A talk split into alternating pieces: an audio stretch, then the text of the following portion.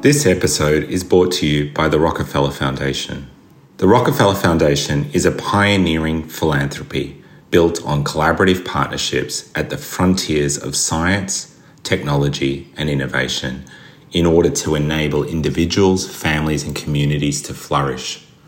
The Foundation works to promote the well being of humanity and make opportunity universal. Its focus is on scaling renewable energy for all, stimulating economic mobility, and ensuring equitable access to healthy and nutritious food. Through its Good Food strategy, the Rockefeller Foundation seeks to improve the diets of 500 million people through an equitable and regenerative food system by 2030. To achieve this, the Foundation is working with people and organisations across the globe to bolster science and data, support policy change, and leverage existing funding in order to increase the availability and accessibility of food that's good for people and planet. To learn more about the Rockefeller Foundation's work, follow them on Twitter or visit rockefellerfoundation.org.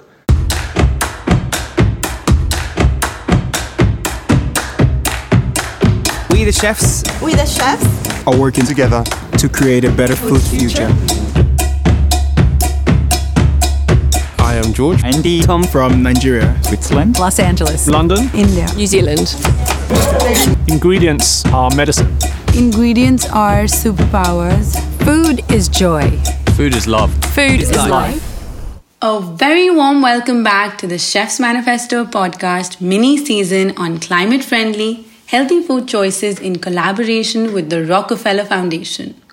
In our second episode, I have the pleasure of welcoming Food System Vision Prize winners and a food systems expert. The Food System Vision Prize was launched by the Rockefeller Foundation in partnership with Second Muse and OpenIDEO as an invitation for organizers, institutions, companies, universities, and governments across the globe to develop actionable solutions for the food systems of tomorrow. The top visionaries and winners of the prize were selected from a pool of more than 1,300 applicants, all seeking to develop a vision of regenerative and nourishing food systems that they aspire to create by the year 2050. So let's get started. My first guest is Jian Yi, an internationally acclaimed filmmaker and founding president of the Beijing based Good Food Fund, whose Mama's Kitchen project is the second top visionary of the 2050 Food Systems Vision Prize we're hearing from today. Jian Yi served on the core leadership team of Action Track 2 of last year's UN Food Systems Summit and is a fellow at several world renowned universities. His films have won many international awards and have been shown around the globe, including at New York's MoMA. Under his leadership, the Good Food Fund has become a leading initiative in China to promote a plant forward dietary shift and has co founded the Food Forward Forum with Yale Hospitality, along with the Culinary Institute of America, University of Massachusetts, Harvard, University of Connecticut, and Google. Hi, Jian Yi, and welcome to the Chef's Manifesto podcast. You're the founding president of the Good Food Fund, where Mama's Kitchen project was selected as a top visionary for the Rockefeller Foundation's 2050 Food Systems Vision Prize. Could you tell us what this project was about and how it supports the transformation of our food systems? Hi, Chef Anahita. Thank you for inviting me. At the Good Food Fund, we work to transform uh, the food systems. But when you talk about the food systems, it's a huge, enormous concept, right? It's probably the largest system uh, anywhere in the world. Uh, there's there's so many different players in the food systems. There are policymakers, there are producers, food services, communities, families. Uh, you know, basically everyone is uh, part of the system. So there comes the question: Where do we even start? Uh, how do we even start to address the questions? Um, so, as we all know, when we talk about food systems, we want to take a systemic approach uh, to the transformation. But at the same time, we don't want to be overwhelmed uh, by the sheer size of the uh, numbers of the problems and the sheer size of, of this whole entire system. We thought ourselves probably the best place to start to address these issues is the kitchen.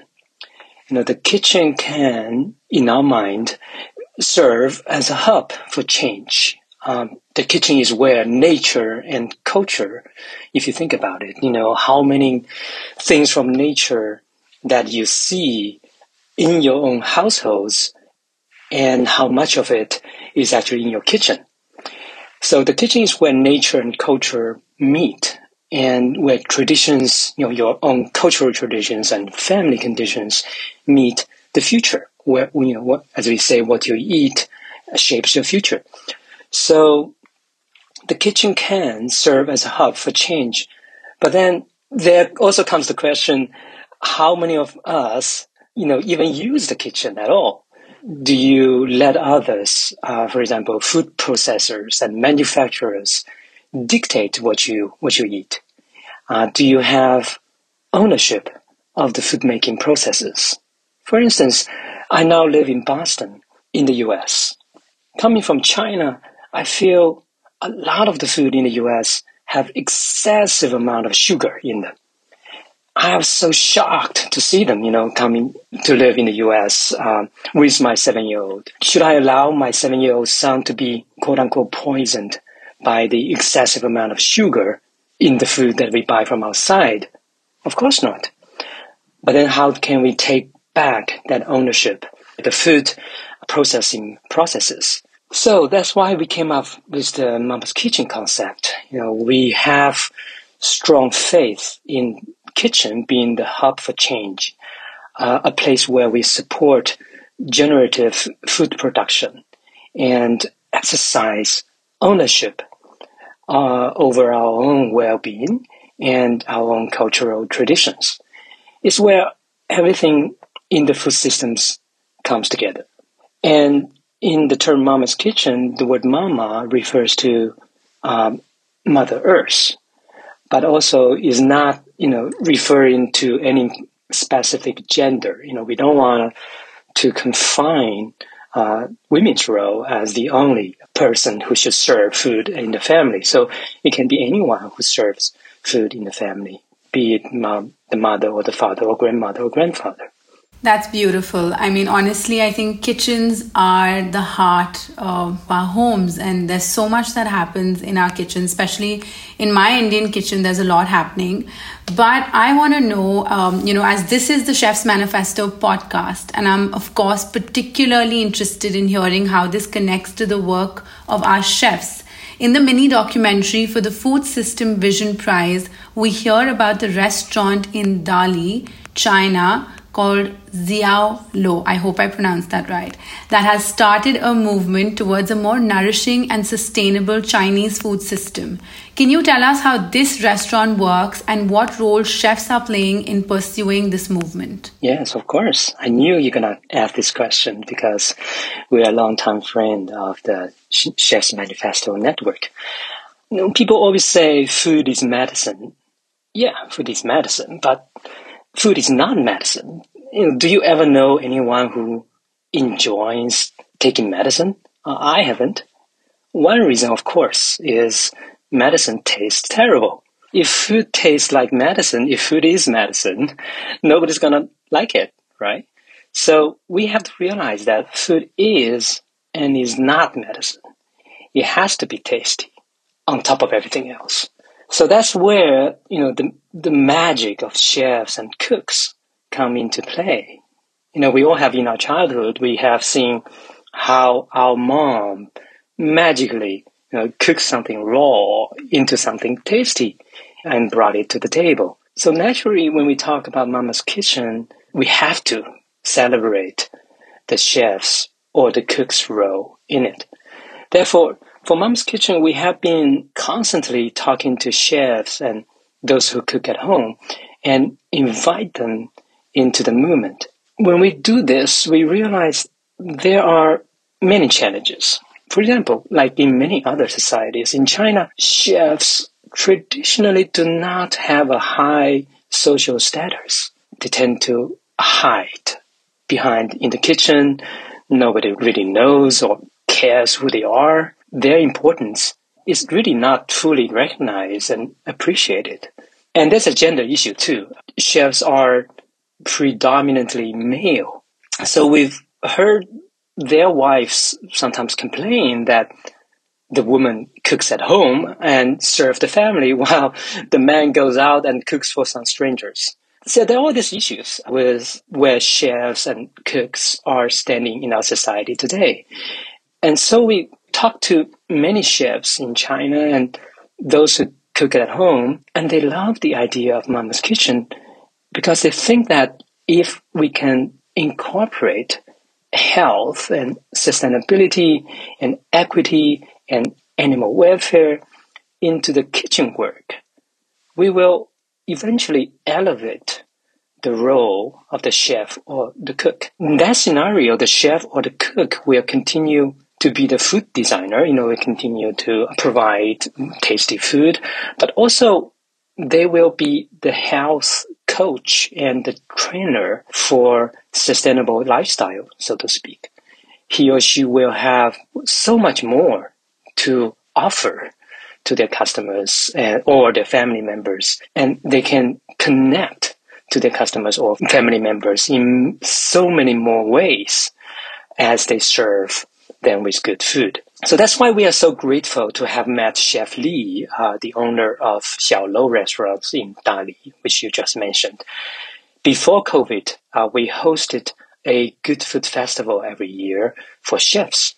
And Chef Li was the champion of our 2020 Good Food Festival, actually held only a couple of weeks before the outbreak of the pandemic in Wuhan in January 2020. Actually, Paul Newnham was actually with us as a judge for this uh, festival in Beijing in the first week of year 2020. So Chef Li actually met him and, and signed the uh, Chef's Manifesto as well. Well, talking about pre-COVID, it's like uh, almost talking about previous life now. Uh, so much has changed. So anyway, so Chef Li, after participating in our Good Food Festival, he loved it. How many more levels uh, the chefs can be part of a better society and a better future. So he actually immediately adopted our Good Food Pledge. A Good Food Pledge is an eight principle guideline that we prepared for chefs and family and communities and food services to really revolutionize how the food is served in their families or organizations. Principles include be plant forward, uh, respect animal welfare, reduce waste, support local agriculture, healthy cooking, things like that. So, you know, I can always share in the future all the details about the Good Food Pledge. Uh, so Chef Li adopted the Good Food Pledge and he opened this new restaurant, which we call the first ever good food restaurant in China, the Xiaolou restaurant, uh, basically built on the eight principle of the Good Food Pledge. So as you can see, Chef Li really represents this future generation of Chinese chefs. He's not just someone who prepares beautiful food. You know, he does still, but he's someone who who's also an activist. He's a connector. You know, he connects with farmers, he connects with customers, and and he has vision. And he does not only have vision, but he also has conviction and passion to carry it through. So that's something that's very precious and very representative for what we are looking for for future Chinese chefs. You have a breadth of experience, especially in the area of shifting to a plant forward diet. How does this tie into the climate friendly, healthy eating? And what has your experience been influencing and encouraging food choices? Sure. When we talk about plant forward diets, we're talking about celebrating the place of plant based food in our dinner table, in our diet.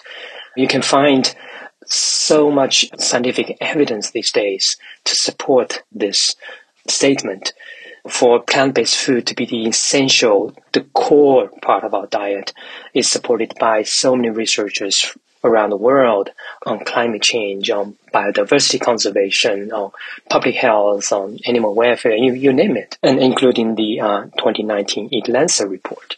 But we also we have this scientific support, but then we also have to look at because nobody really you know cooks or eat uh, on a scientific paper, right? So when this scientific evidence about sustainability and public health that we need to safeguard came out, we have to think about how this can be translated into a into practices, and we have to look into culture. You know, how can we find that energy in our own culinary culture that can support uh, this future trend. And that's why we came up with uh, working with chefs from very diverse cultural backgrounds and also from very diverse regional backgrounds, as well as uh, different uh, age groups. We think diversity is very important because when you talk about plant forward, sometimes people think you are restricting their choices, but actually we're not. There are hundreds of edible plants in this world. We only eat less than, than a hundred of them. Thank you for all your insights. And, you know, as we're wrapping up, I want to follow up on your answer, which you just gave us. And, you know, just tell us how have your efforts been met with local food customs and traditions? As you know, we know China is an enormous country uh, with a huge population, uh, one of the largest in the world, well, now second to India. We have many local uh, regional traditions in our dietary choices, and we want to celebrate. And that's why we have Mama's Kitchen. You know, we families have their own traditions, well, not only regional traditions, but also family traditions.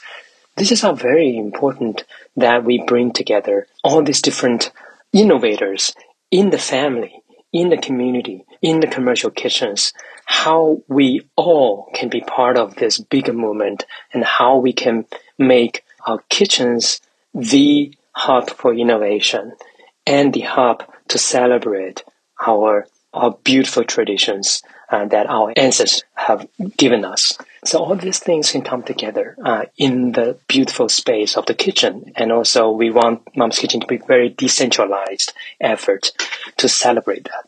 Thank you so much. Thank you for your insights and thank you for such a lovely conversation. I just want to ask you one last advice if you have for the chefs listening to the podcast today. Do you have any one or two sentences that you'd like to say or any advice? I would invite all of you to China and celebrate beautiful biodiversity and, and beautiful plant-based food with Chinese chefs. And I think this will be very important way for all of us to make progresses and to build a better future together. Last but definitely not the least, I would like to invite Dr. Namukolo Covic onto the podcast.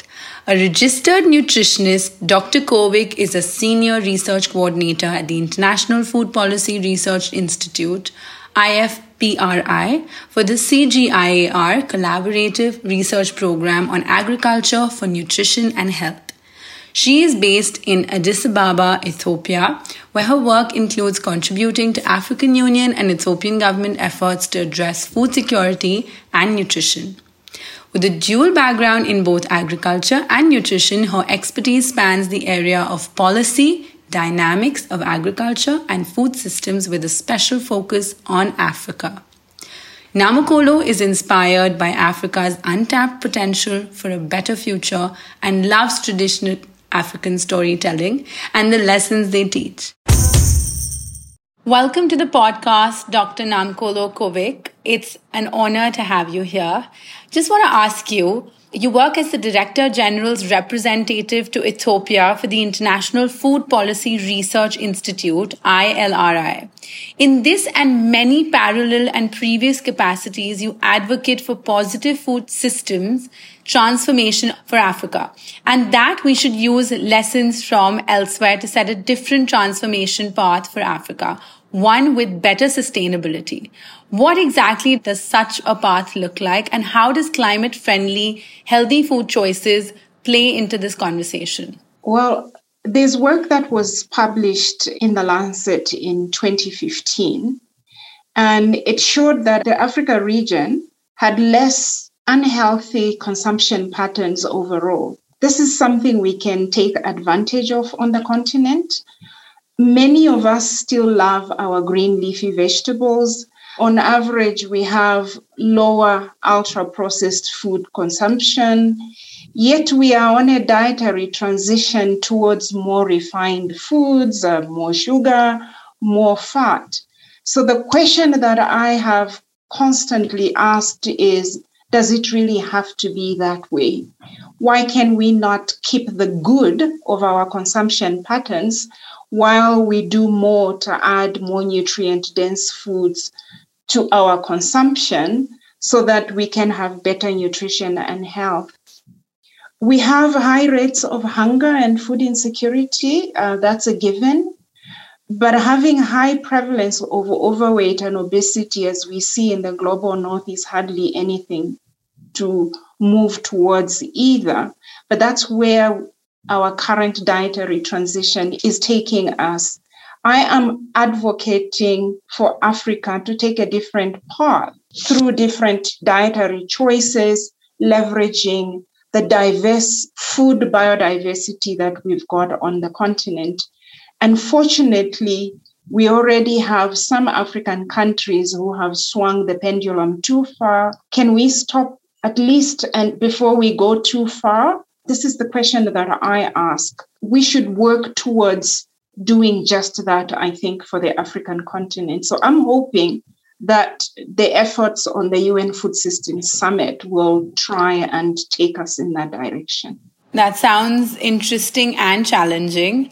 Could you provide a little background on some of the challenges and opportunities countries face around agriculture in Africa in particular?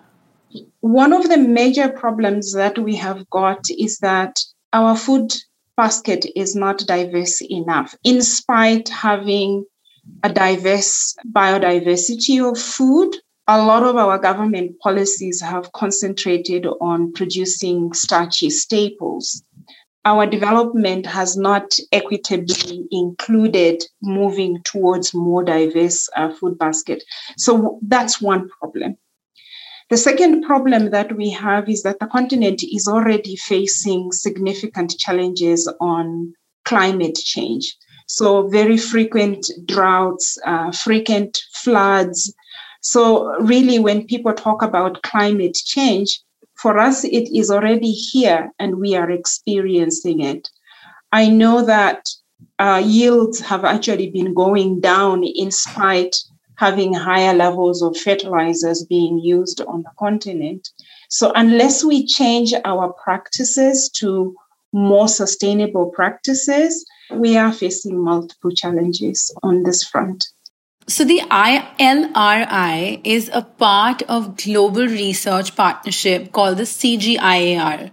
Could you tell us a little bit more about what this partnership does in the area of climate friendly healthy food choices? Well, the CGIAR is composed of non for profit international research centers. There used to be 15 of them. I think we now have 12 with the transition to one CGIAR, there's three of them that have not uh, continued on that path. Now, the research outputs that the CGIAR produce are global public goods, whether it's crop varieties or improved animal breeds and other technologies and products, they are all public goods. So there's no cost to adoption.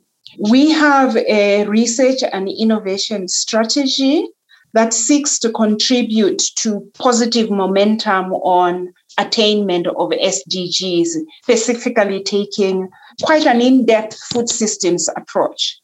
So we have multiple impact areas like nutrition, health, and food security, uh, poverty reduction and livelihoods, and even jobs um, gender equality, youth, and social inclusion. We also have an impact area on climate adaptation and mitigation and environmental health. So, really, there is quite a bit the different centers can bring towards uh, making food systems uh, more sustainable. Within this CGIAR, ILRI, which is the International Livestock Research Institute that I work for, has a mission of improving food and nutritional security and reducing poverty in developing countries through research for efficient, safe, and sustainable use of livestock. So essentially, it's working towards ensuring better lives through livestock by contributing to sustainable livestock solutions, addressing not only nutrition and livelihoods, but also enhancing ecosystem services. So, this to me is important, especially given the climate challenges that we face and all the negative impacts that we hear about with respect to livestock and agriculture more generally. As part of your engagement with the International Food Policy Research Institute, you coordinated the Agriculture for Nutrition and Health, the A4NH initiative in Ethiopia. How do agriculture, nutrition, and health connect? And why should we be talking about these links when thinking about food choices? Maybe you also want to mention the amazing poem here, which I know you wrote last year for the UN Food Summit. The core value of agriculture is really to produce food. Um, I know we are now producing fuels and what have you, but the core value of agriculture is really to produce food. The CGIAR program on agriculture for nutrition and health, which we shortened to call A4NH, that you mentioned, had the objective of ensuring that developments in the agriculture sector would lead to better diets, nutrition, and health outcomes. But we also know that for this to happen, the agriculture sector has to be deliberate about producing a diverse food basket to have positive impacts on diets and nutrition. Earlier, I mentioned that for far too long, many developing countries had focused on producing starchy staples and have not paid enough attention to the diversity of the food basket while we need the calories from the starchy foods, we also need micronutrients, proteins, and others that are necessary for better health and nutrition. And so A4NH actually focused on ensuring that agriculture would deliver on diets um, and nutrition. And to do this, we looked at different perspectives. One was looking at research that informs food systems for healthier diets. The other was looking at uh, food safety. We also have some efforts that looked at enriching uh, the starchy staples I was talking about with micronutrients like vitamin A, like zinc and iron. Those key micronutrients that are really mega problems. And then, of course, we had one on animal health that focused and really took a One Health approach. And that took on really new significance given the COVID pandemic that befell us. And then finally, we had one on looking at policies. And so our work tries to link evidence to, to policy instruments in the country. Um, and, and it was not just Ethiopia, we were also linking into African Union uh, policy instruments. Yeah, so it's really just ensuring that agriculture does deliver what it's supposed to do, which is nutrition and health for people. I think we're looking forward to listening to your poem, and uh, we would love to hear that from you. Oh, yeah, the poem. Poem bit was the Agriculture for Nutrition and Health was a collaborative research project. So it was coming to an end in 2021 with the transition to one CGIAR. But I felt it was a good example for the one CGIAR to take forward. And so that poem was actually written to encourage lessons to be learned from that particular program. So, one area you're focusing on is the evidence informed decision making along with policy to program continuum. Why is data and research based decision making and data and research in food systems generally so crucial? Well, governments and people make decisions related to food systems based on different reasons. It is important that the paramount reason actually be evidence. For farmers, for example, production practices decisions could simply be based on what they consider to be meaningful for their livelihoods to provide for themselves and for their families. Evidence can show farmers where there might be short term gains that would lead to degrading the land upon which they depend to sustain the very livelihoods they so care about. This is how we are messing up with the environment anyway. So, for both governments and farmers, evidence would be useful to influence the decisions that usher in more sustainable production practices. Evidence that shows things are not going well is not enough, though. Um, we also need evidence that demonstrates viable alternatives. So, knowing something is not good is not enough to lead to positive changes, as we know. Otherwise, people would never smoke, I guess. Um, but similarly, when it comes to food consumption choices, it might simply be the taste, for example, uh, such as sweet, uh, salt, and more sweet. Evidence is needed not only to show certain foods might not be good for health, but also to demonstrate how people could still enjoy their food without lacing it in sugar and salt. And I'm sure as a chef, that's an area that you have expertise in. I think also important is to show consumers how their food choices can have positive or negative contributions to the challenges we have, such as on climate and environment, as well as on their health and not just for people, but also the fact that our planet really needs us to make different choices. It's very clear we are in trouble, as we've seen from the recent IPCC report, that indicates we are actually much worse off than we thought we were in terms of not meeting the Paris Agreement points that, that people had agreed on. Absolutely. I mean, I agree with you on so many of those points, and especially about the role that chefs have to play because we are right in the middle of the farmer and the consumer, and we can actually um, get people to make really informed, good uh, choices. So I have one more question for you. Given we're speaking on the Chef's Manifesto podcast, I'll be curious to hear how Africa and African chefs are advancing their solutions, including through working with farmers that others could consider adopting too.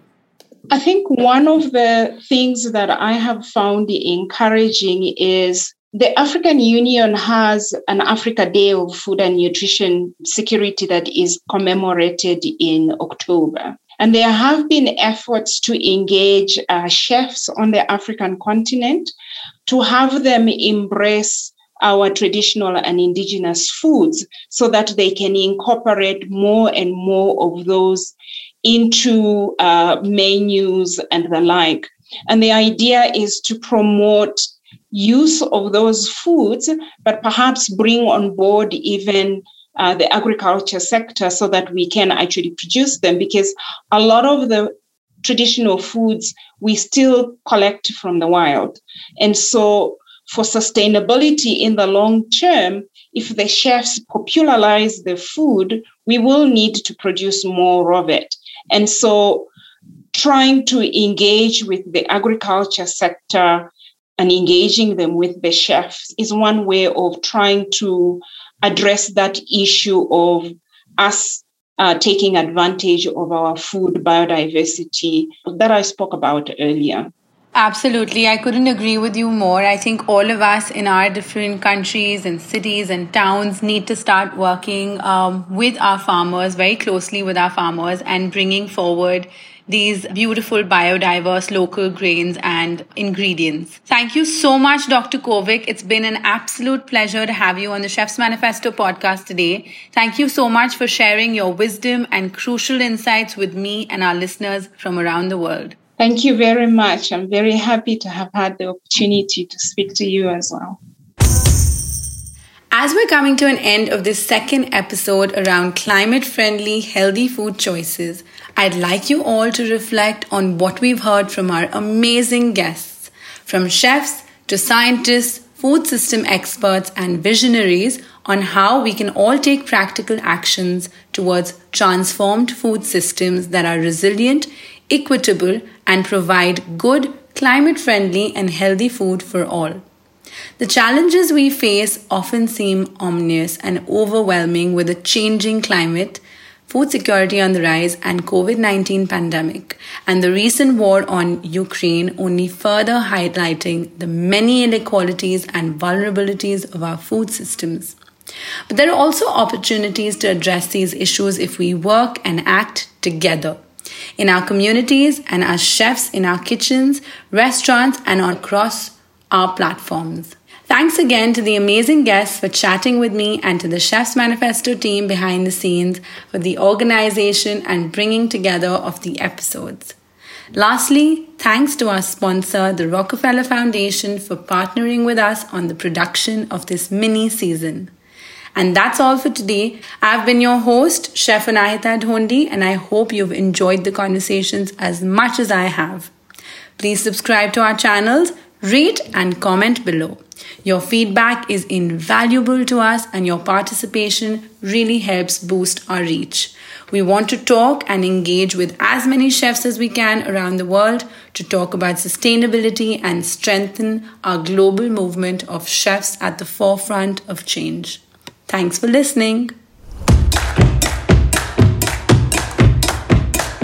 There are eight thematic areas. Ingredients grown with respect to the earth and its oceans. Protection of biodiversity and improved animal welfare. Investment in livelihoods. Value natural resources. and reduce waste. Waste is recyclable. Waste is unnecessary. Waste is criminal. Celebration of local and seasonal food. A focus on plant Plant-based ingredients education on food safety. and healthy diets. Nutritious food that is accessible. and affordable to all. Chefs, Politicians. Suppliers, farmers, educators, Chefs together can change the world. get involved. Get involved. get involved.